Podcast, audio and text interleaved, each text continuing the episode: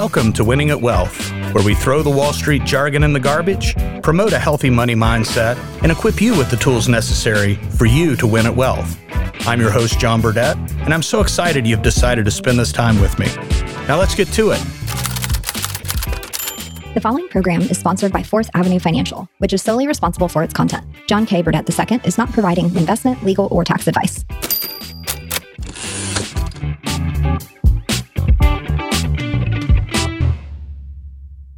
All right, welcome. Thanks everybody for joining us today. We are going to answer one of the questions I get quite a bit as a financial advisor, and that's Hey, John, how do you invest your own money? And so I thought I'd cover that. Now, I'm not going to get into the nitty gritty details of all the individual securities that I own and that sort of thing. We're going to get a 30,000 foot view, but I think we can answer a lot of those questions at that distance for sure.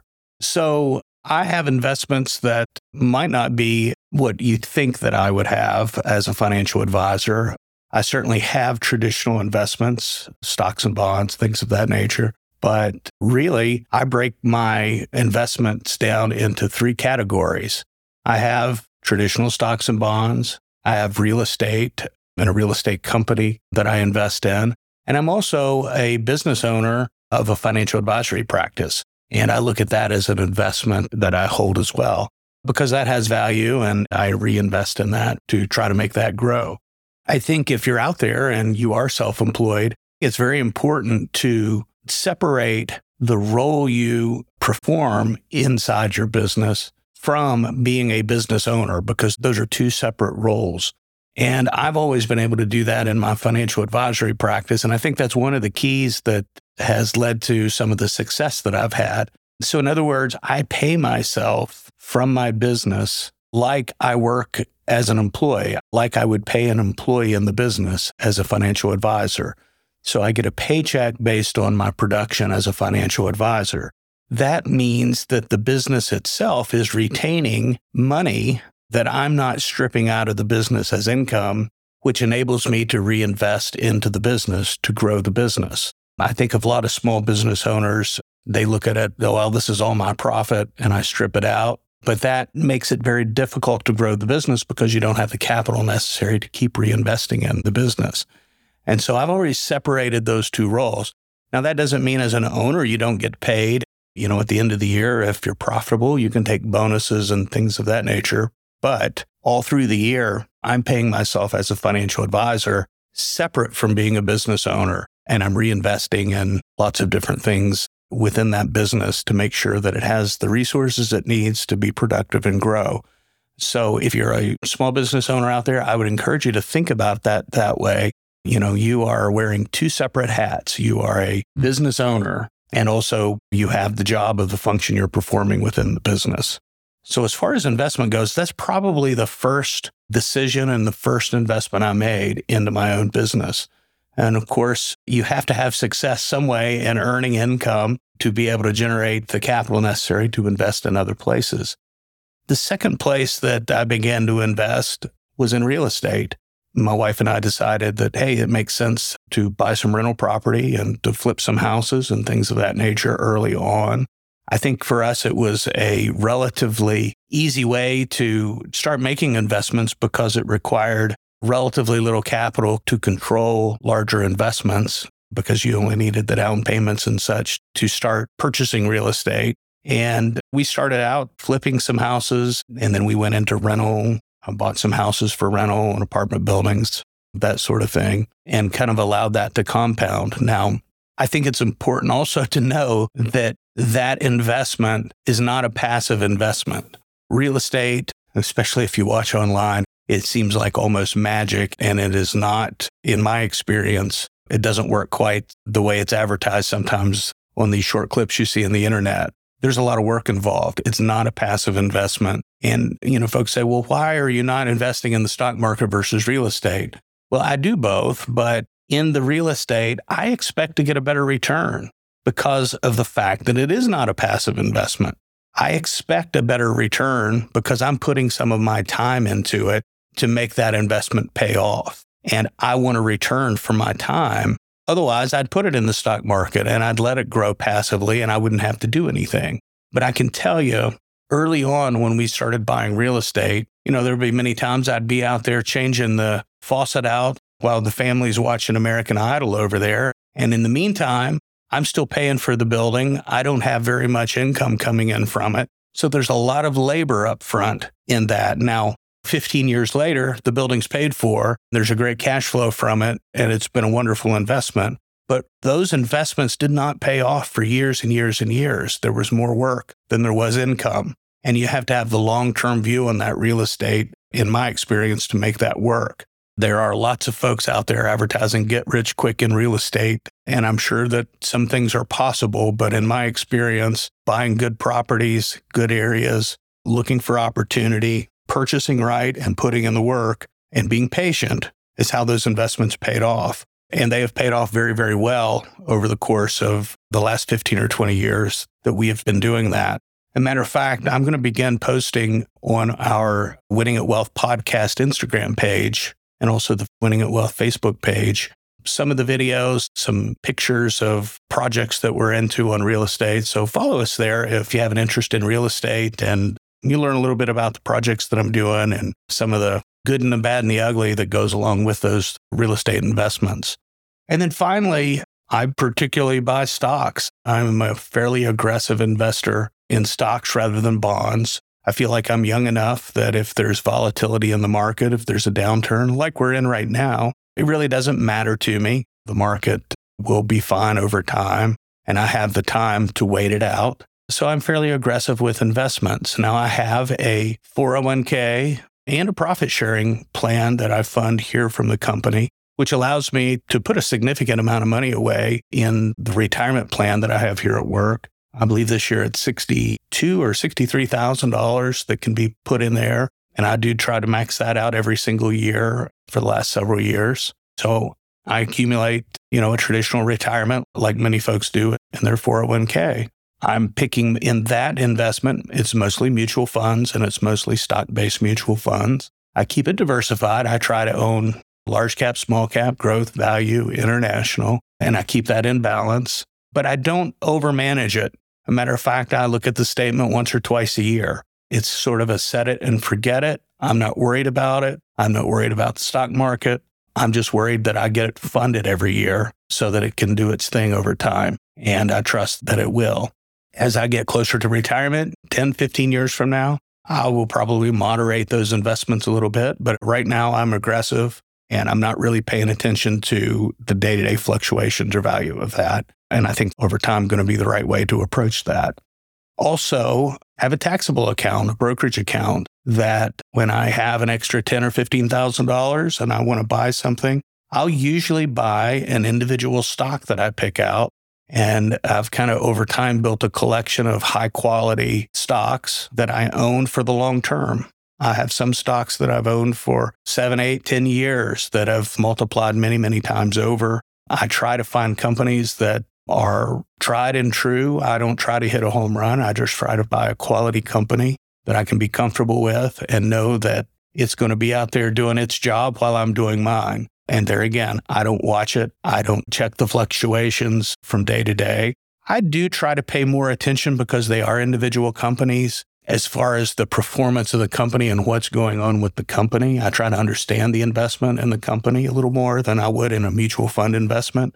You know, in a mutual fund, you have hired managers to make those decisions. When you're buying individual stocks, it's up to you to evaluate those companies. So there's a little more work with the individual companies. And I would not recommend that if you do not have kind of enough money to diversify. But I kind of like owning individual companies and learning about the companies and feeling like I'm an owner in those companies that I purchase. And like I say, I try to keep that diversified as well. So if I've bought consumer stocks, I might buy some sort of a technology stock the next time I buy, or I may buy, you know, an energy company the next time I buy. So I try to diversify across different industries as I build out that portfolio. But essentially, I'm using the extra money that I'm generating above and beyond what I'm putting in my 401k when I accumulate it. That's where I put the money.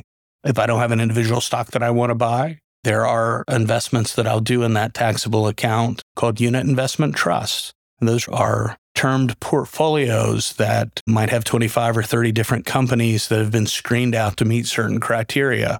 Sometimes I'll purchase those in that taxable account. They are more tax efficient than a mutual fund. And I still get to know that, hey, I'm buying these companies and I'm seeing those names there. I really like seeing the names of the investments and the companies that I own. I just feel more connected that way. And those unit investment trusts allow me to do that and stay diversified and have the better tax treatment than a mutual fund provides in a taxable account. I will probably talk more about the taxability of investments in future episodes, but you know, in your tax deferred accounts, 401ks, things of that, IRAs like that, you know, mutual funds are an excellent tool to diversify and accumulate investments.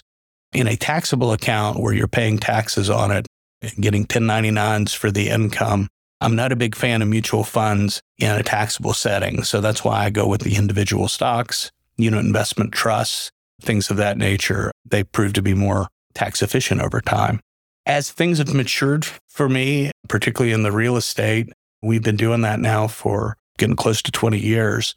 So many of the things that we've purchased are beginning to be paid off and provide a lot more cash flow. And there's a lot of equity that's been built up in these properties over time. So now I've been able to go out and use that equity to establish relatively sizable lines of credit that when I do a project now, I don't have to use my own money for it. You know, we can go out and say, oh, here's a property that needs some rehab. Go in, you can offer cash like for closing. So you don't have to go through the loan process because it's coming right off the line of credit. It streamlines the process. You're much more likely to have a seller say, Hey, that sounds like a good deal because they don't have to worry about a loan coming through and you can close very quickly on deals. So sometimes you can get a little better deal that way. And then we do the rehab using the line of credit for the materials and the labor to fix those projects up. And then at the end, we can decide do we want to sell this property? And if so, we would sell the property and then pay off the line of credit. And then you have the profit left over, hopefully. Not all deals work out the way you want, but hopefully you have some profit left over after that transaction is done. Or we decide, hey, this is a good property. We want to keep it at which point we would stabilize the property, get a tenant in there, get the income coming in, and then we would refinance that property and pay off the line of credit so it's available for the next project. And when we do real estate deals, we're always doing 15 year mortgages on those. If a deal can't be done and it doesn't make sense cash flow wise for a 15 year mortgage, then it's probably not a good deal, in my opinion. So we don't mess with financing things over 20, 30 years. We're looking to buy quality properties. We're looking to own them for a long period of time, manage them properly, and allow them to pay themselves off. That's how we handle those real estate investments. And that's proven to be a very, very good way for us in building our wealth, has been the real estate. But there again, it's one of those things that it is not get rich quick. It is get rich slow, and it's get rich with putting some work and labor into it. There's no magic bullet in my experience in building wealth and winning at wealth. It requires some effort. You know, it's not an exorbitant amount of effort when you look at the reward, but there aren't too many magic bullets out there in my experience. You have to do the work, put the work in, be smart about the decisions you make, and inevitably the positive outcomes tend to happen if you're willing to put that work in. So I hope that helps kind of answer broadly the investments we make. Like I say, if you follow us on the Instagram or Facebook page, I'm going to post more about these things over time and the projects we do. We're in the middle right now of a single family home that we bought that was torn down to the studs. Somebody was in the middle of trying to fix it up and they just got frustrated and quit in the middle of it. So we swooped in and picked it up and have a crew working on it right now to turn that over. I'm going to have a lot of good videos of the whole process that we've had there, talk a little bit about some, one of the troubles we've had with a neighbor, you know, all kinds of things that, you know, you don't think of when you're thinking of buying real estate. The good, the bad, and the ugly, like I say, that comes with that real estate. We're going to try to expose that in some of these videos. So if you have an idea of getting into that, you'll know what you're looking at and what problems you might face. We're also just put an offer in and now have a contract on a commercial building. It's our first endeavor into commercial property and that should be an interesting thing to follow as well. So, any rate, I appreciate you listening today. Like I say, please follow us on the Instagram and Facebook, and we'll talk to you soon.